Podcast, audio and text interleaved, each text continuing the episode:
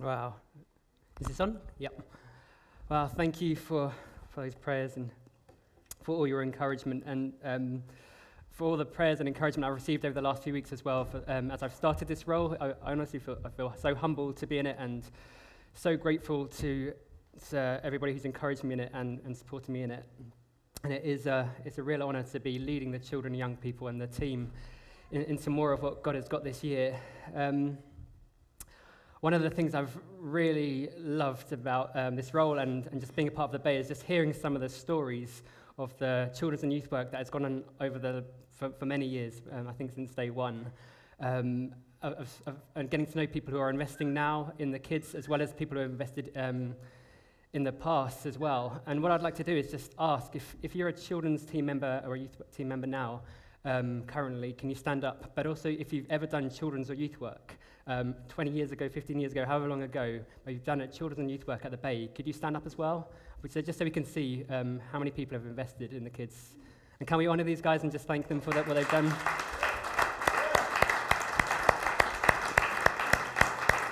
Thank you, guys.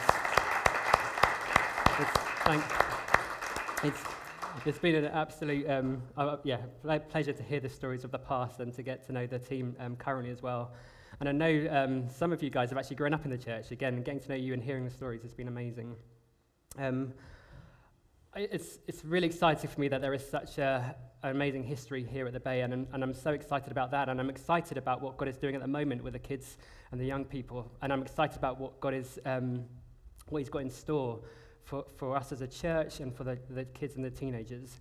And I'm going to share some of what God has been sharing with me. Um, it's going to be quite big picture uh, stuff that I'm going to share. But first of all, I just want to share um, some of my own journey. And um, I didn't share this yesterday, but I felt God say I needed to share it this morning. And sorry. My journey into youth work started um, about 13 years ago. I um, I'd been a Christian for about a year, and up until that point, I hadn't read a Christian book in, um, ever. And to be honest, I'd never read a, really read a book before. I don't know how I got to university, but um, reading was just not something that interested me at all.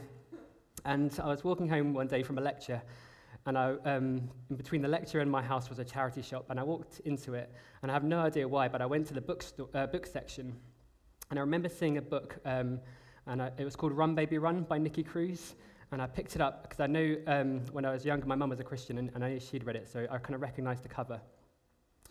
And so I picked it up, I paid my 50p, and went home, and that was in the morning. I spent the rest of that day, morning till evening, reading that book. I went to sleep, and I woke up, and the, that morning till the next evening, I read that book. So in one day, I read, uh, two days, I read the whole book, and I was gripped by what I read. Um, for those who don't know, um, it's a story about an American pastor, David Wilkerson, who, who was at the time he was pastoring his first church in a small country um, uh, countryside in Pennsylvania, I think it was. Um, he was a young guy married with a baby on the way. And one, on one of his days off, he was reading the newspaper. And he, read, he was reading the stories about um, some kids in New York who were trapped in a lifestyle of gang violence. Um, and they were kind of involved in, in uh, drugs and, and um, like stabbing each other and shooting each other. It was a lifestyle of gangs. And he saw a photo of some of those kids in, um, that, um, from New York. And the Holy Spirit spoke to him really clearly and said, I want you to go and minister to those kids and tell them about me. So it's a completely different state in America. And he, he weighed up, obviously, with his wife and um, the church.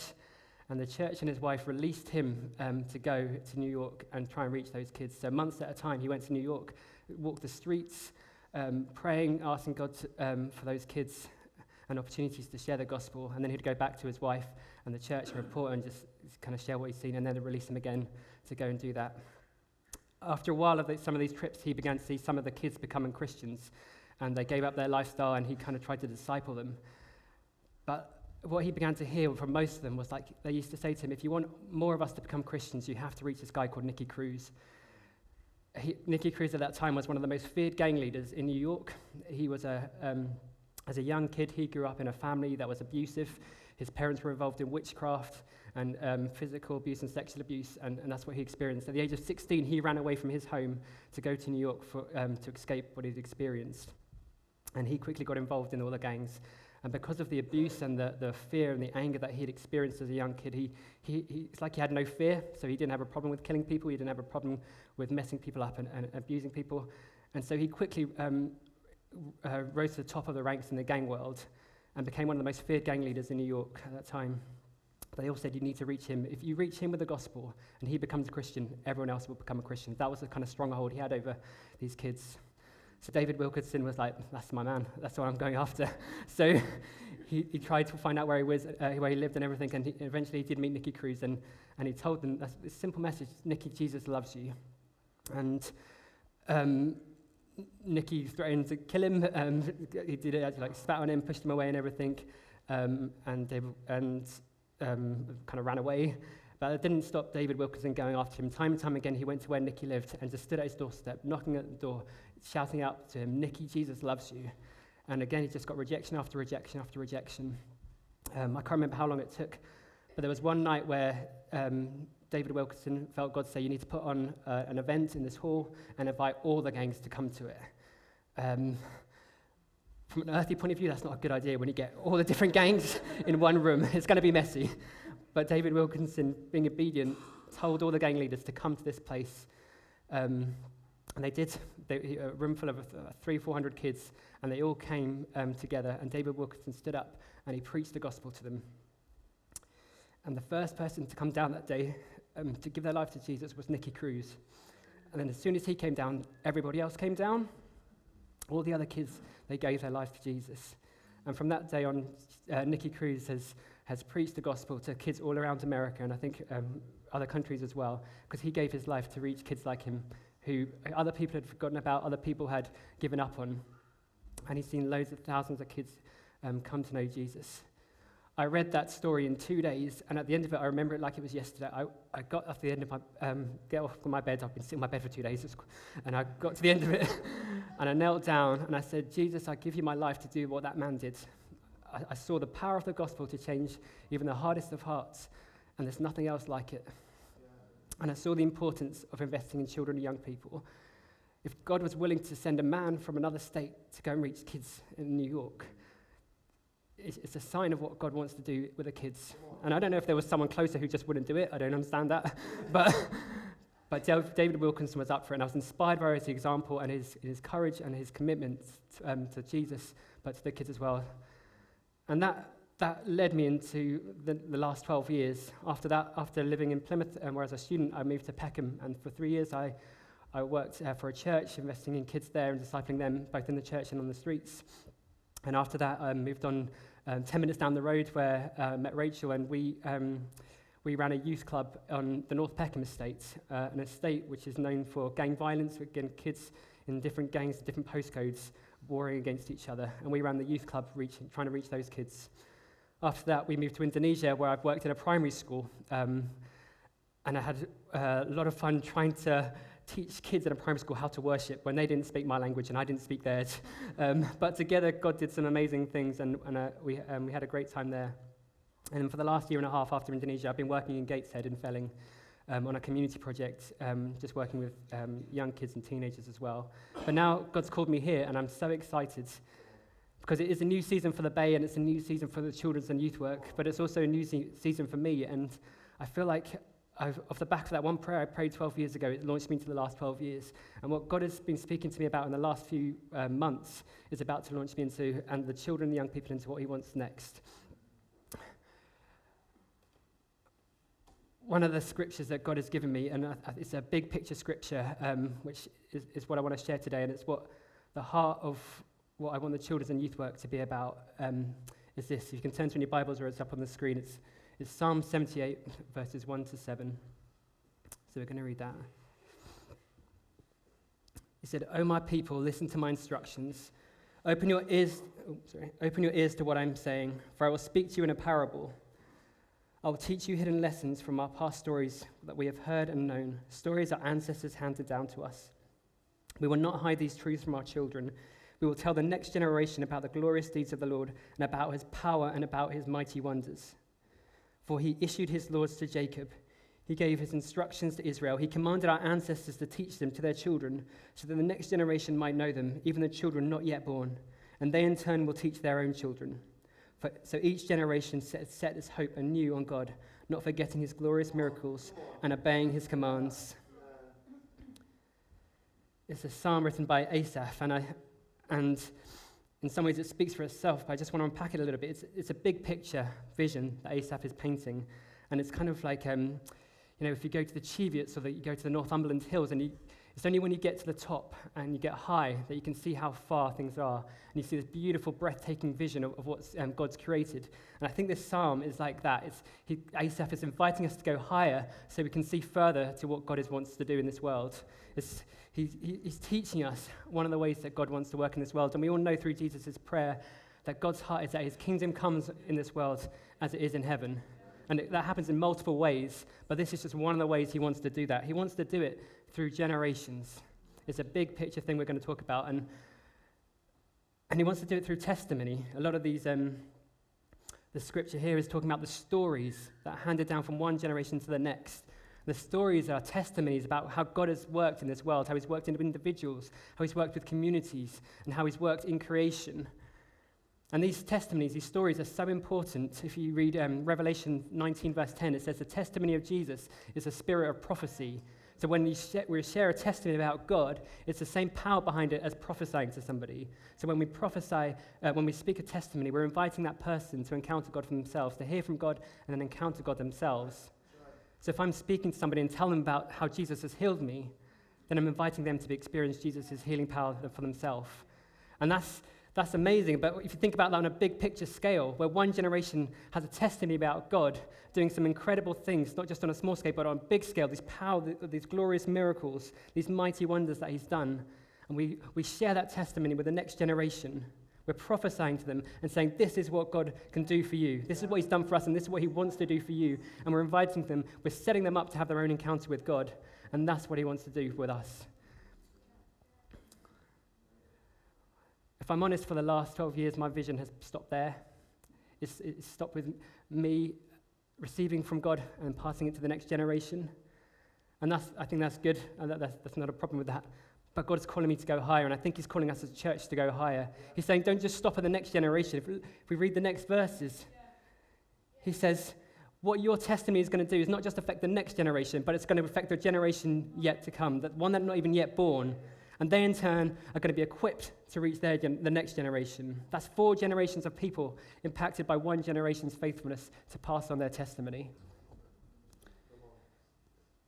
I want us to be that kind of church that, that receives from God and goes after God with everything we've got, but is faithful to pass it on to the next generation. So as I start my, my role here and I, I get to know some of the kids and I, I start thinking about, God, what are you doing? My vision isn't stopping with these kids, it's stopping with their grandkids now. And I don't know what that looks like, but I know that God's calling me to look for those grandkids and say, what, the, what do you want them to be talking about? In, in, I can't work out the numbers, but in, in that many years' time, what do you want their grandkids to be talking about? And what do you want them to be saying about you as a generation? And that's where God is taking us as a church.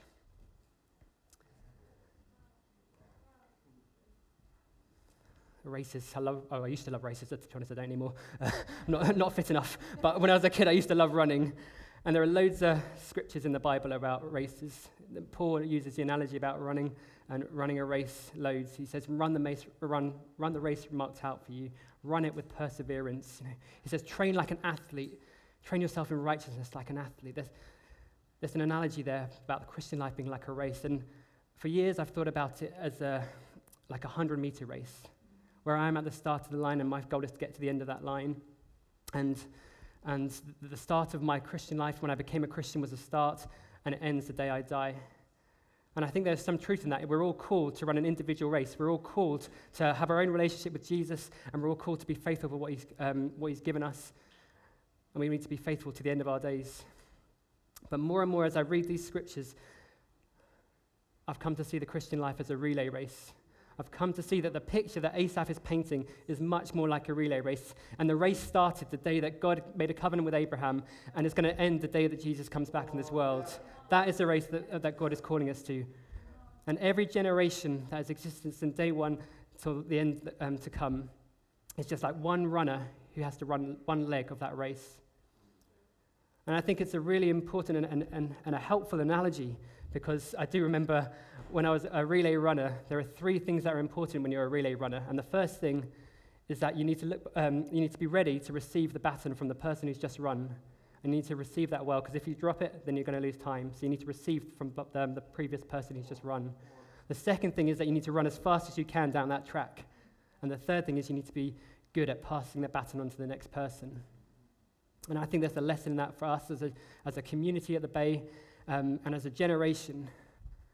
The first thing is that we need to be honoring of what's gone before us. We need to look behind us and receive everything that our um, ancestors have, have won in God. And we need to honor it, we need to receive from it, we need to learn from it. Both, we need to receive the good and learn from what, the mistakes that they made. And that's true for the people who have gone before us and have died now, and as well as the people who are um, older us and still alive. We need to learn from their wisdom. We need to honor the people around us and receive from them. The second thing is, and I think we do this really well here at the Bayou, that we chase after God with everything we've got. We seek first his kingdom above everything else. We pay the cost to see his kingdom come on this world. And we run as fast as we can towards God and everything he's got for us.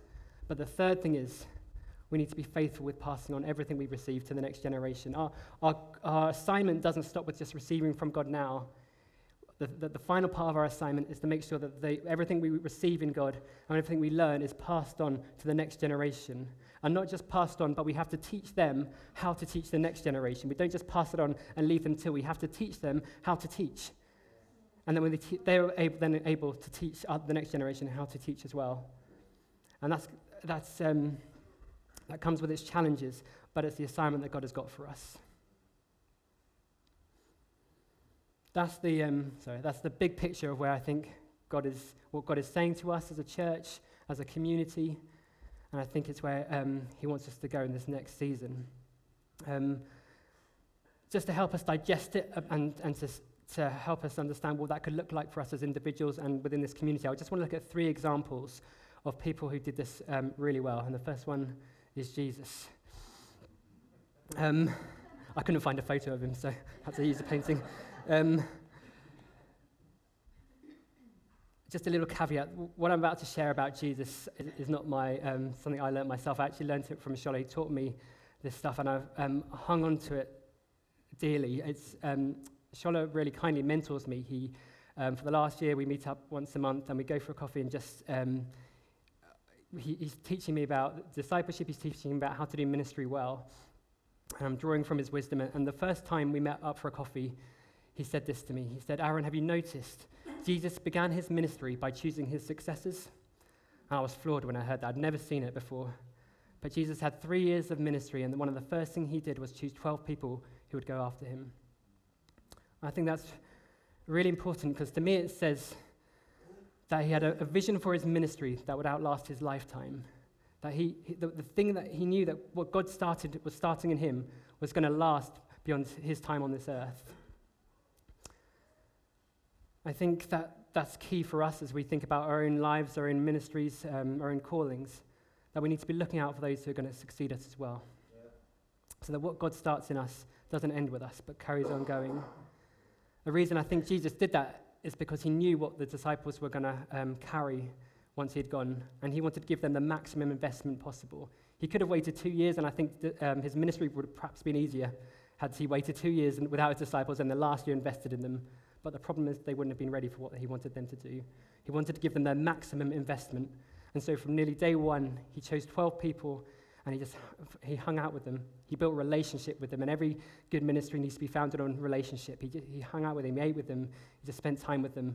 He taught them. He, he was intentional about um, teaching them what God is like and what His kingdom is like, and he, he, he drew them um, alongside him when he was teaching, so they could learn from him um, not just through his words but through his uh, example as well.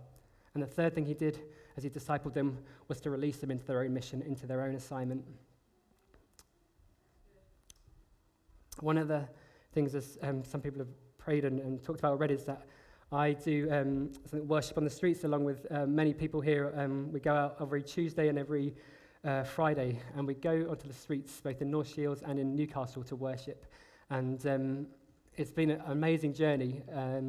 We've seen God do some incredible things, and I'm so grateful for those people who God has brought alongside me and Rachel to carry this, this vision.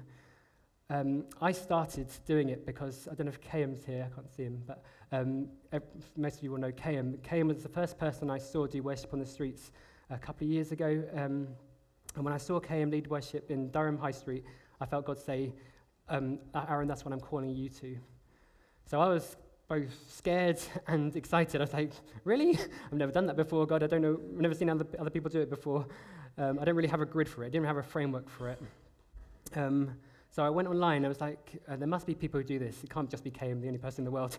But I went online, Googled, and to be honest, I couldn't find anyone else who does it. Um, so I met up with Kayam and I was like, teach me what you've learned over the last three years uh, that he'd been doing at that point. Teach me what you've learned. Tell me your heart behind it. Tell me why this stuff is important. But I couldn't find anyone else to go to.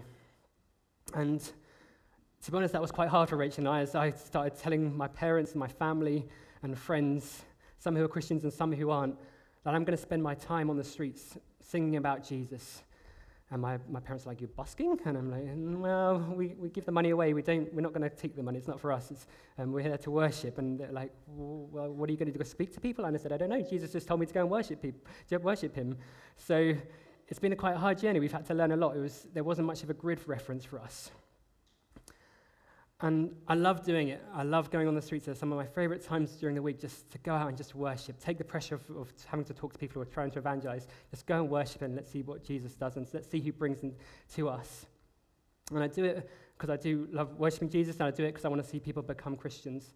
But I also do it because I don't want the next generation to have to pay the cost that um, Rachel and I have had to pay in terms of trying to make sense of something where no one else doesn't really understand. You know, in our history in the, in, the, in the church in the UK, there was a time when it was normal for Christians to go outside and worship. If you just have to look at the Wesley Brothers, the Salvation Army um, denomination, they made it normal to go and worship in parks. They made it normal um, to, to go to pubs and just worship. They made it normal to have worship on the high streets. It wouldn't have been a battle for them just to go and do it. And uh, just think about the effect that that would have had on the culture at that time. And yet nowadays, it's kind of abnormal the fact that Rachel and I have had to work it out ourselves, the fact that we, um, when I explain to people um, what we're doing, it's like you can kind of see that puzzled face, look on their face, and it's quite, quite, enjoying it now. It used to be quite hard to, to see that, but now we just enjoy the puzzled look. Um, but I want a generation to raise up, uh, be raised up in the next generation where it's normal for them as well to go out into the streets, to, to, to find time in their playgrounds at their schools just to go and worship, and it's going to be normal for them well, I want, to, I want to see young people out on the high streets or in parks just gathering together for worship. I want to learn from Jesus' example and find my successors now rather than have to wait um, to the end. The next person I'm going to talk about is Paul.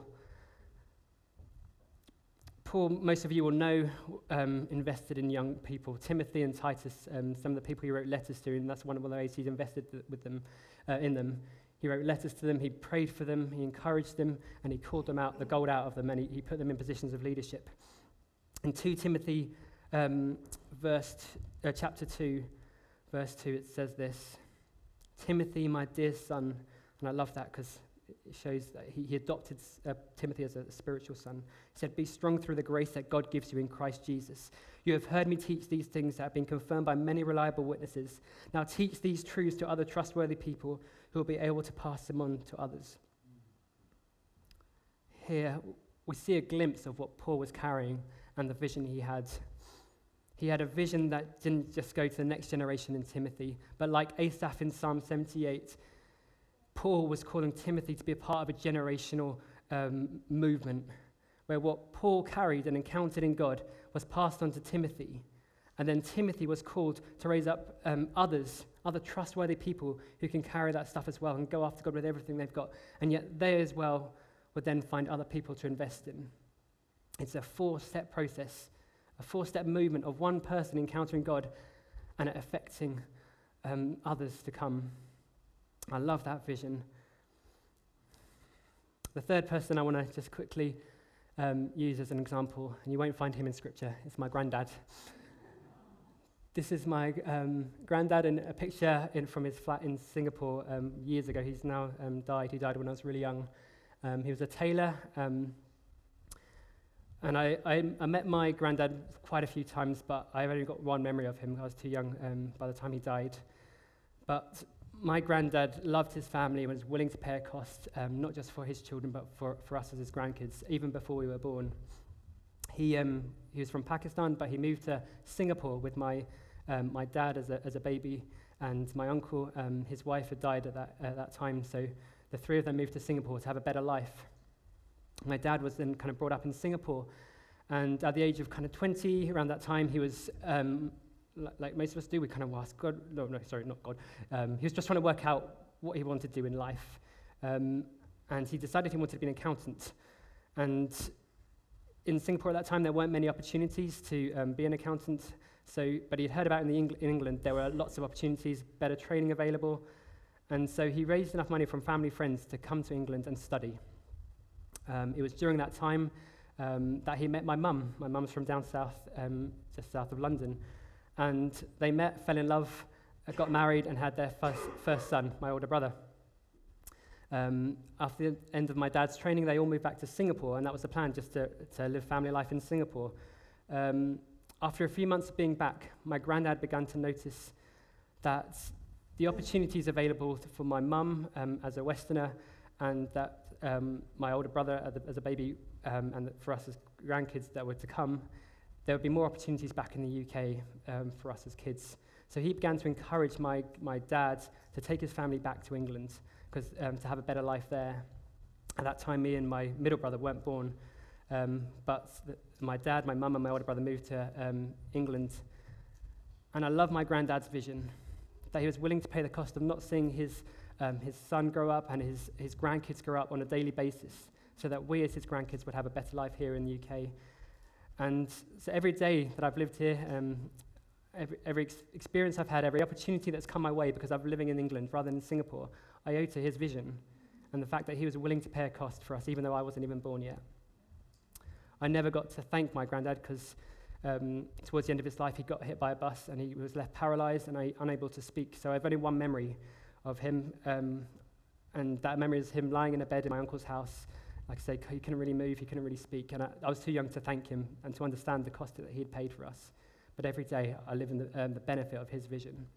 And I want us to be like that. I want us to have a vision that doesn't just go to the next generation, but to the generations to come and be willing to pay a cost now so that they don't have to, so that they can have a, a, a, a better and more richer experience in God than we've had. Just like Jesus said to his disciples, I'm commissioning you to do greater works than I've done. I want to be a people that says to the next generation, the generations to come, go and do the greater works that we never did, but you're able to do. That's what I want us to be like.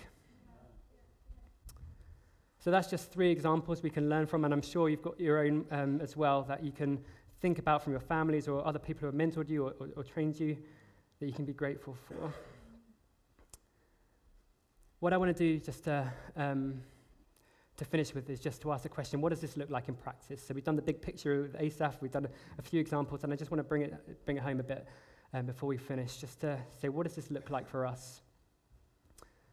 Um, to do that, I just want to quickly remind us of Jesus' commissioning um, of the disciples. And we're at a commissioning service, so it'd be weird not to refer to this. And let's just quickly read it. It says this Then the eleven disciples left for Galilee, going to the mountain where Jesus had told them to go. When they saw him, they worshipped him, but some of them doubted. And Jesus came and told his disciples, I have given you all authority in heaven and earth. Therefore, go and make disciples of all nations, baptizing them in the name of the Father and of the Son and of the Holy Spirit. Teach these new disciples to obey all the commands I have given you, and be sure of this I am with you always, to the, even to the end of the age. That is our assignment as Christians. That, that is what, one of the things we're called to. But what I want to draw our attention to this morning is how the disciples responded, because Jesus appeared to them, as he had a habit of doing towards the end of his life, just kind of appearing to them in that moment. And it says some of the disciples in that 11 worshipped him, and yet some of them doubted him. Some of them weren't sure. And yet Jesus commissioned every single one of them. Their response didn't determine the commission. Jesus commissioned every single one of them, whether they worshipped or whether they doubted. They were all commissioned to go and make disciples. And I wanted to say this that I think there's a part for every one of us here in this room to play in commissioning and discipling the next generation to walk in the things that God has got for them and the generations to come as well. I want to say that there is, there is room and a need for everybody to play a part in this. I think it will look like different things for different people, But that's exciting because we're a body and we get to work with different gifts and different personalities and we get to work out our roles within that and we get to work out as a team, drawing from each other's strengths. But there is room and there is a need for everybody to play a part. I want to just flesh out some, of, some ideas about what this looks like in practice. And um, the first thing I want to say is I think parents are primarily responsible for discipling the children. Um, I, I, I, say that because I think hot, uh, the families are the hotbed of discipleship. That the potential for vulnerability, the potential for um, intimacy, the potential for mess, for mistakes to be made, the potential for hurt, the potential for forgiveness to be learned, how to do that well. All of that stuff, everyday life, all the issues of our heart and relationships, that is the hotbed of discipleship, and it doesn't happen better than in families. And that's what um, I just, that's why I start with parents, because I think they are the, God's primary instrument to disciple kids. And I, I, say that knowing that there are some people here whose kids are Christians and some whose kids aren't Christians, whether they're young or whether they're old. But I, I, I want to say that I think parents can still disciple their children, whether they're Christians or whether they're not Christians. And I say that as someone who became a Christian when I was 21. I, say, I, um, I grew up with a Christian mum and a Muslim dad. They, they decided that um, we weren't allowed to go to a church, we weren't allowed to go to a mosque, we had to find our own way um, with faith. Um, so I became a Christian when, at 21 when I left home. And one of my biggest struggles was um, what about those wasted years, God? What about those years when I wasn't a Christian? And he gave me a really clear picture. He said, Some people are like a, a small fire where there's branches and there's twigs, and someone comes and lights it. And from um, a small fire, it's lit, and it's, um, but you can make it bigger by adding branches and you can add twigs to it, and the fire keeps on growing. The more branches, the more wood you put onto the fire, the bigger the fire gets. But there's another way to make a fire, and that is to just pile loads of wood together and paper and all that kind of thing and get the wood ready. And you might see that kind of thing at Bonfires Day, for example, when you go there, in the middle there's usually a big pile of wood ready to be lit. And some people are like those, that fire, and that was like one of those where there are things in my life, experiences I had, and I, I think it was Annie, someone um, prophesied just now that God had been at work in my life from a young age. And as soon as she said, I knew that's what, um, it's true. I remember a dream when I was 10 years old, before I was a Christian, where I, was in a room and uh, I was on one side, and in the middle of the room was a glass pane, like a massive window, and on the other side was some friends, uh, my friends at that time, and I knew that um, there was a separation between us.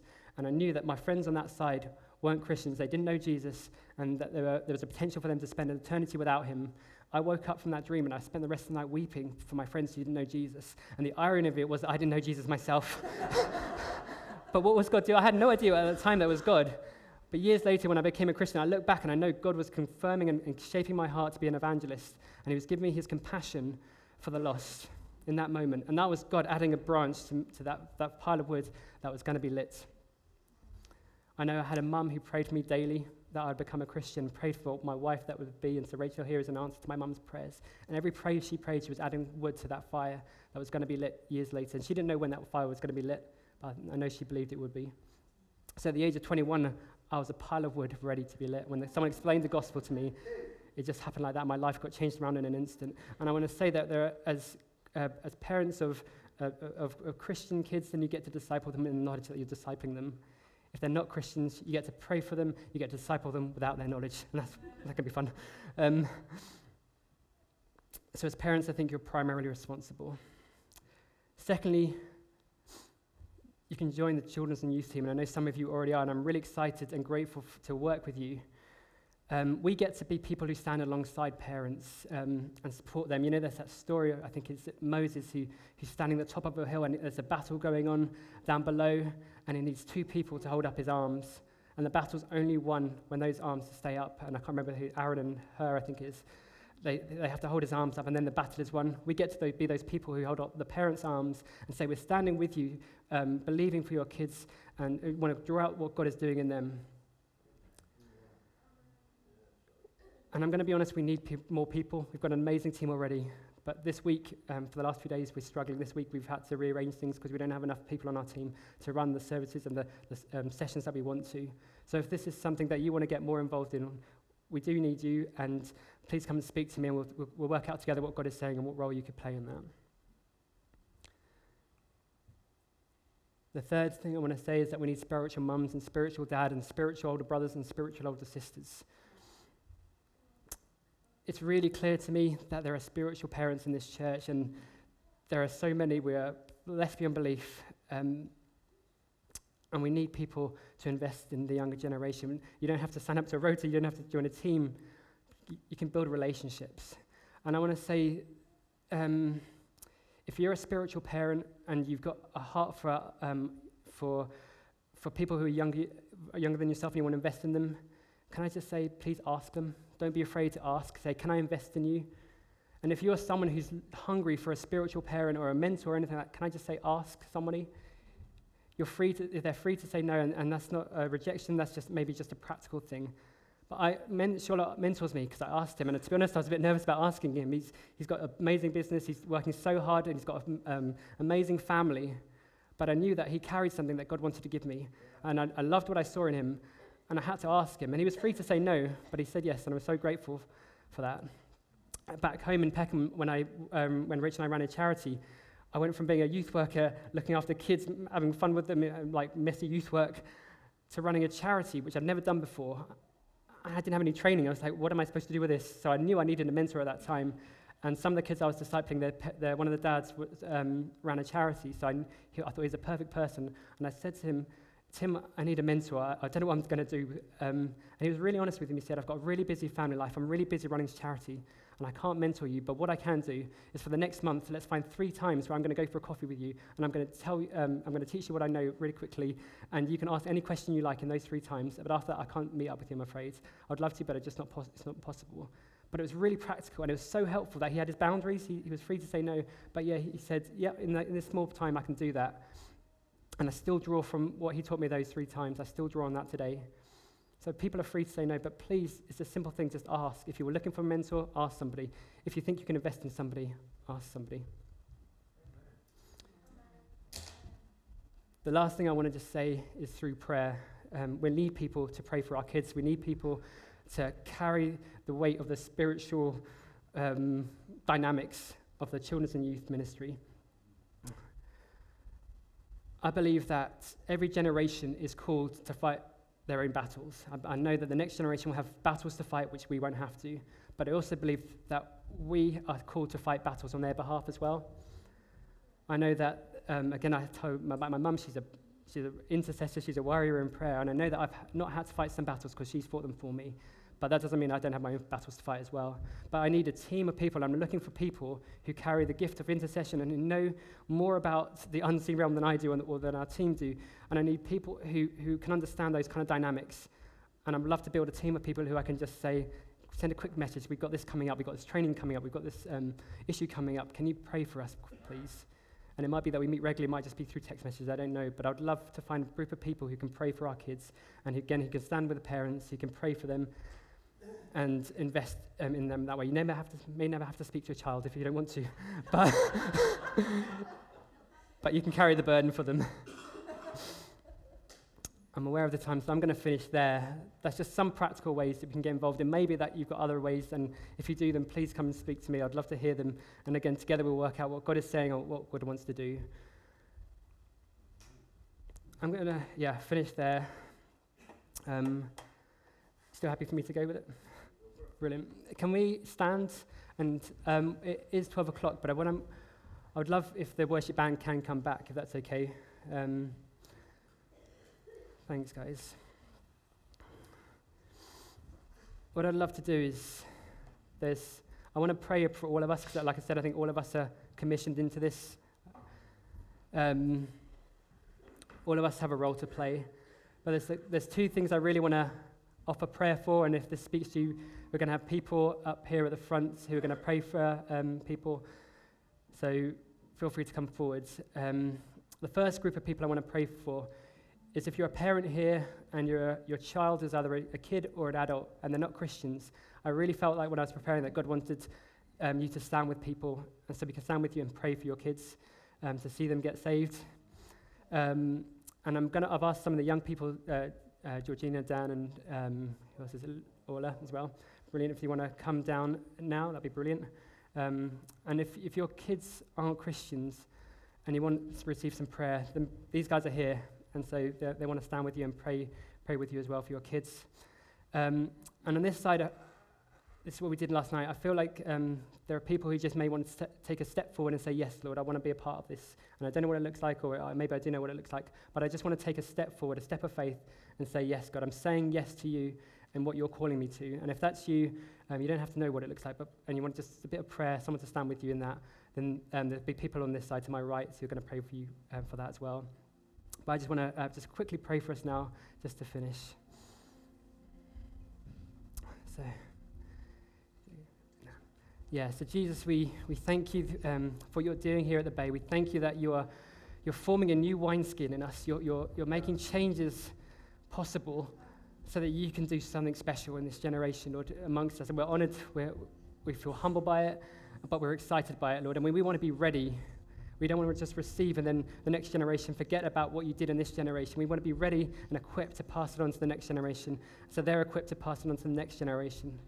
So, Jesus, just as you prayed and you commissioned those disciples, I pray for a commissioning for all of us, Lord. Not just me today, but this is a commissioning for all of us to invest in the next generation, Lord. I pray you would open our eyes to see what it looks like. Show us, Lord, what Asaph saw in the, in the generations to come, Lord. Give us a vision for that and what's to come. Lord, would you confirm callings in our hearts this morning? Would you set our minds thinking about what we can, what role we can play? But Lord, commission us and make us ready for what's to come, Jesus.